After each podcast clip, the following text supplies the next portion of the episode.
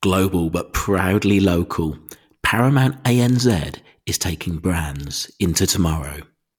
From a mountain of content to innovative advertising solutions, Paramount ANZ connects brands with future generations who are tomorrow's customers. See tomorrow. Start the week with Unmade, setting the agenda for the week in media and marketing. TV networks' new battle for the remote control.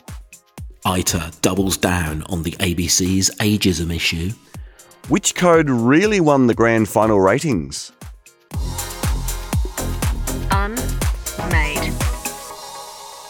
It's Monday, October 10, 2022. I'm Abe Udy, and good morning, Tim Burrowes. Good morning, Abe. We're both in Tasmania, but for once you're in the more remote part than me. How's your weekend been? It was great. I had a little. Uh, well, I'm actually still on a family uh, family long weekend to a little mountain cabin that my in-laws own in the beautiful uh, Leven Canyon. It is absolutely stunning up here. Coming to you with blisteringly slow satellite internet, but it's good to connect. It certainly is. Yeah, look, that's the one thing about Tasmania is we don't have the fastest internet. We don't, although I'm yet to get Starlink, and I'm told Starlink is pretty good. So uh, we may need to upgrade and invest up here so that we can get all the internets while we're off grid. Isn't it funny how we need to be on grid while we're off grid? It's a it's a funny thing these days. how was your weekend, Tim? Look, I had a good week and a good weekend. Um, I was in Sydney during the week, as unmade readers will know, for the uh, 10 upfront event. Um, and then, um, uh, thanks to a couple of Qantas based mishaps, as is sometimes the way, I had an extra bonus day in Sydney on Saturday, which, which was pleasantly spent.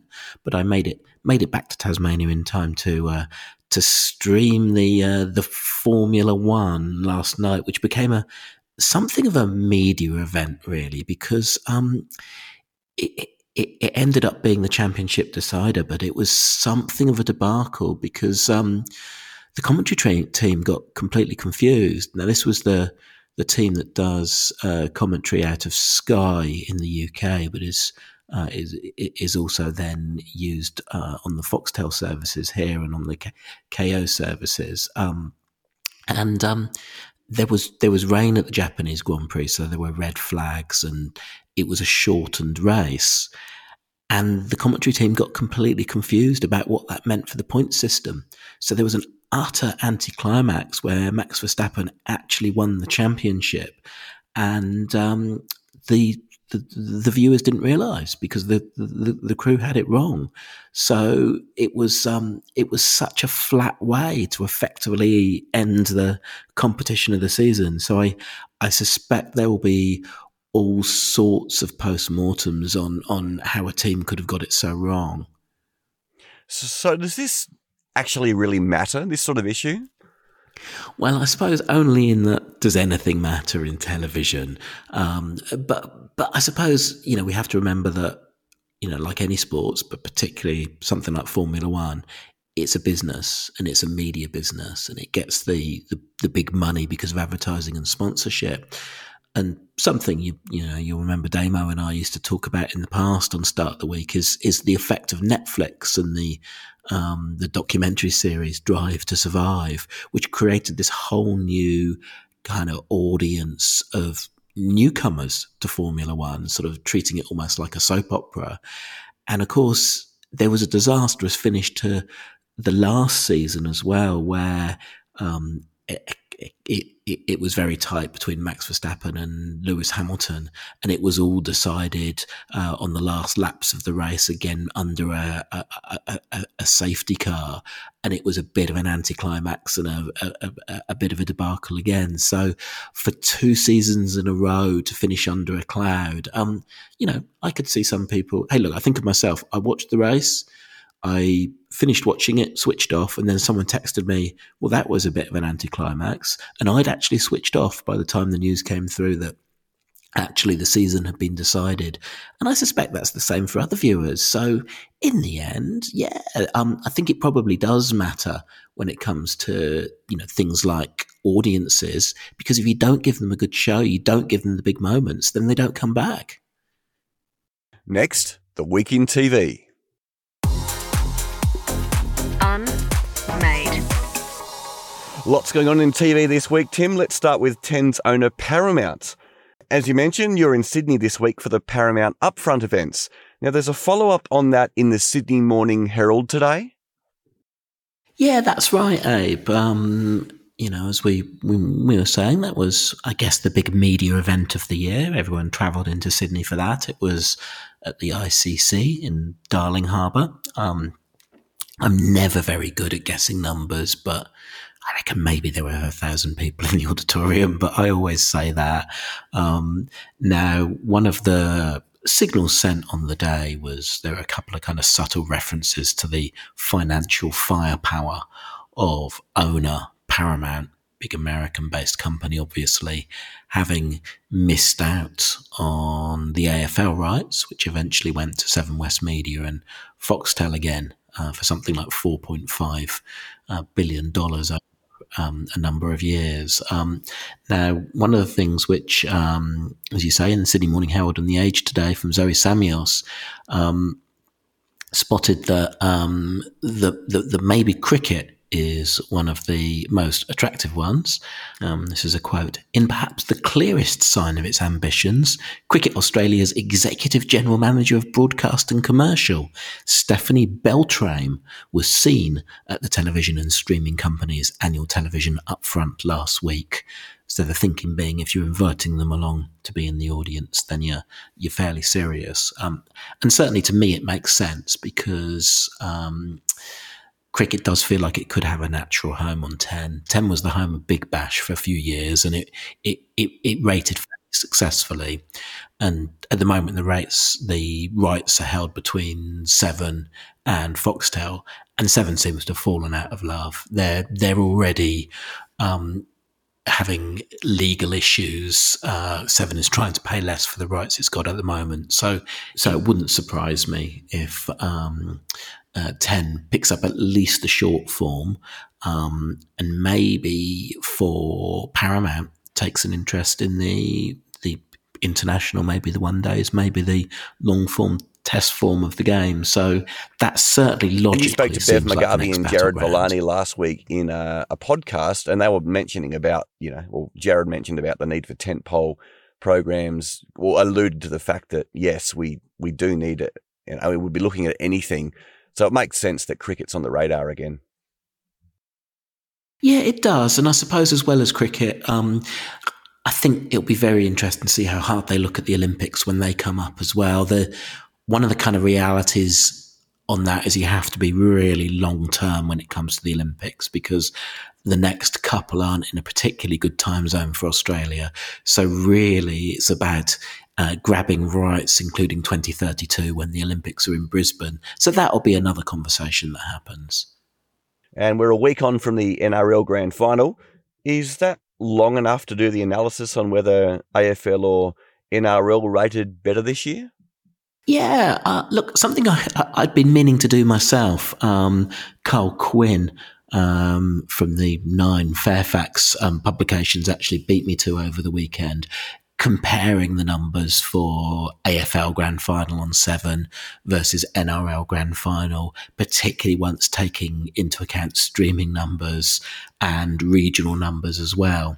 So what what what we saw from both were games which were both one sided, which tends to then drag down the average number because the kind of neutrals don't stay around and watch until the end, so the average number goes down. So that happened with both games. Um, so the Metro number for AFL Grand Final was uh, just under 2.2 million. That was for the five capital cities. And then NRL was well behind that on just under 1.7 million. Now, that was just for Metro. Um, and that was the all time lowest. I think Karl dug a bit further and made the point that one of the things to bear in mind when numbers are perhaps 600,000 lower than the last couple of years is the way the audiences are measured because it's the OzTAM rating system and out of home viewing isn't recorded. Now, when people were watching in the pub, that's not captured. Mm. And obviously, in the last couple of years, when people were at home in lockdown, it was. So uh, perhaps not like for like, but then maybe all that did was the last couple of years hid the fall. So I think, however you slice it, it does look like grand final audiences have um, fallen slightly, even once you take into account that uh, there are more people watching on streaming now. So coming back to the upfronts, how far are we through upfront season now?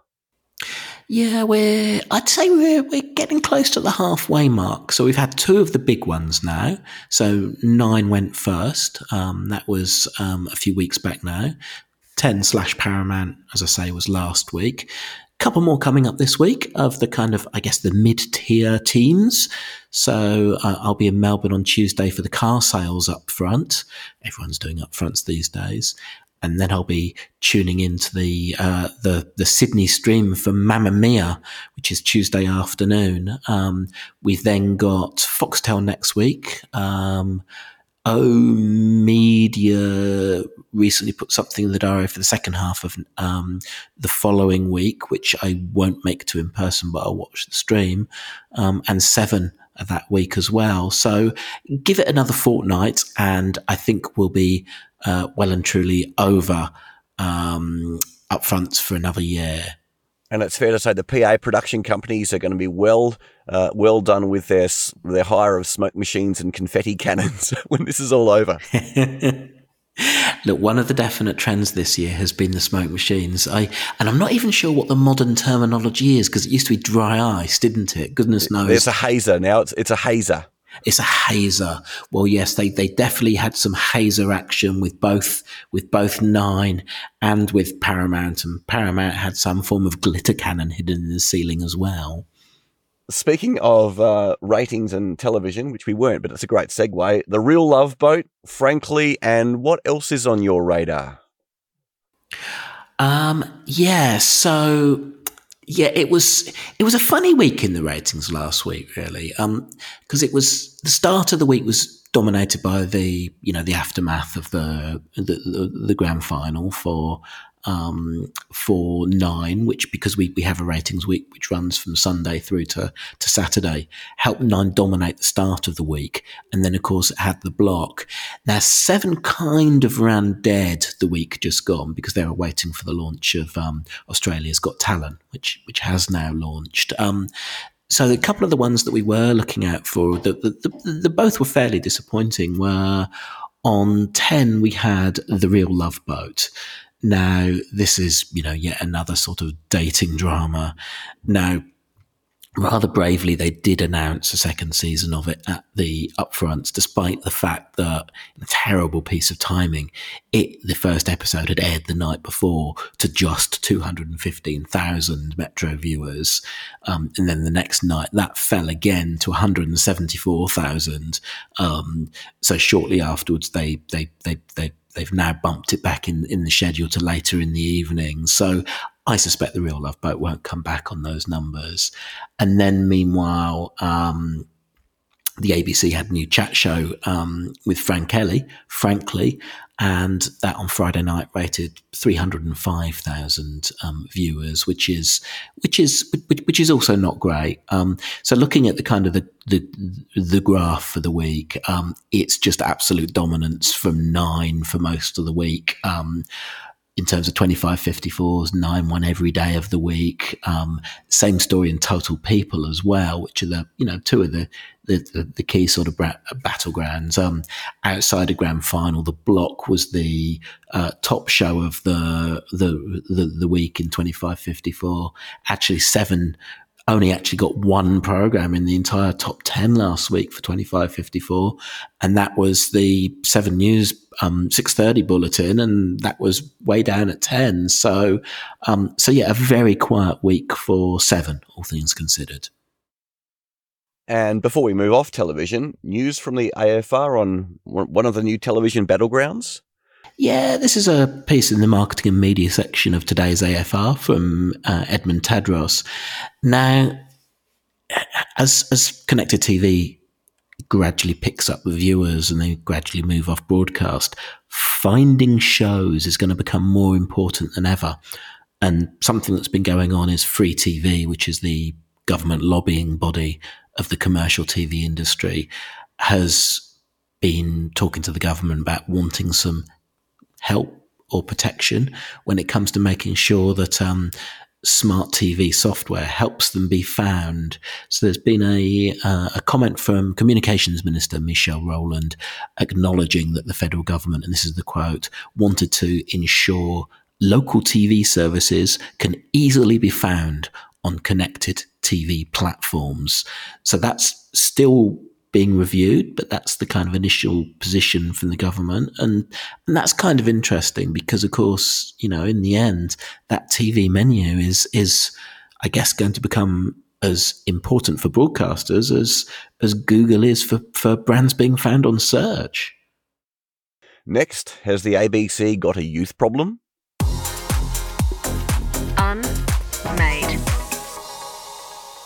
In Saturday's Best of the Week, Tim, you talked about the criticism of the ABC's loss of youth audiences, and you've been talking about it for a while, off and on as well. There's more on that in the Australian this morning. Yeah, that's right. So this this has sort of bubbled along over the last few days again, and it came up again. Um, there was some criticism of the choice of um, Fran Kelly, one of the ABC's veterans, to front this new chat show, which, as I mentioned a bit earlier in this conversation, debuted on Friday and um, only rated a little bit over three hundred thousand, which isn't isn't really a, a, a great number. Now, the, the, the, the, criticism thus far has really been one of two parts. Uh, one of one of which is, you know, why give it to the same old people? Because of course, you know, Fran Kelly, you know, for for many years been a very good presenter, of um, the, the, the, the, morning news show on ABC Radio National. Um, and yeah, here, you know, here she is again in being given another big role um, with the, the, the criticism of coverage being why not give somebody younger a chance? Now, the way that the ABC seems to be reacting to this is, well, that's just ageism. Um, and again, Ita Buttrose, chair of the ABC, has spoken to the Australian over the weekend about this, saying that the criticism is, in quotes, totally inappropriate and is ageism. Now, I think the issue isn't so much, you know, criticism of Fran Kelly or age is irrelevant. The real criticism is the fact that the ABC really seems to be having a problem in connecting with its younger audiences, which is uh, what I've written about before. You know, you have um, audiences really falling for Triple J, the so-called youth network, for instance. You know, in the in the radio side of things, the, the, there's also a fair degree of evidence that younger people just aren't listening or aren't, aren't watching ABC television as well. So I, th- I, I, guess the thing that just most concerns me about the ABC is just there's this defensiveness when it comes to talking about their problems in reaching the youth audience. There's a sort of degree of denial um, that there is a problem. Um, and I, I think one of the, the, the, the, great points made by Osman Faruqi from the Sydney Morning Herald um, late last week in his opinion piece is there doesn't seem to be a distinguishing between well intentioned feedback and criticism from people who are, you know, generally supporters versus people who are, you know, out to get the ABC. Um, and I, I, you know, it does strike me that um, perhaps the ABC's just got in such a habit of being defensive about everything that when people do have a good point, it doesn't always seem willing to hear it. Next, is government money being misspent on advertising?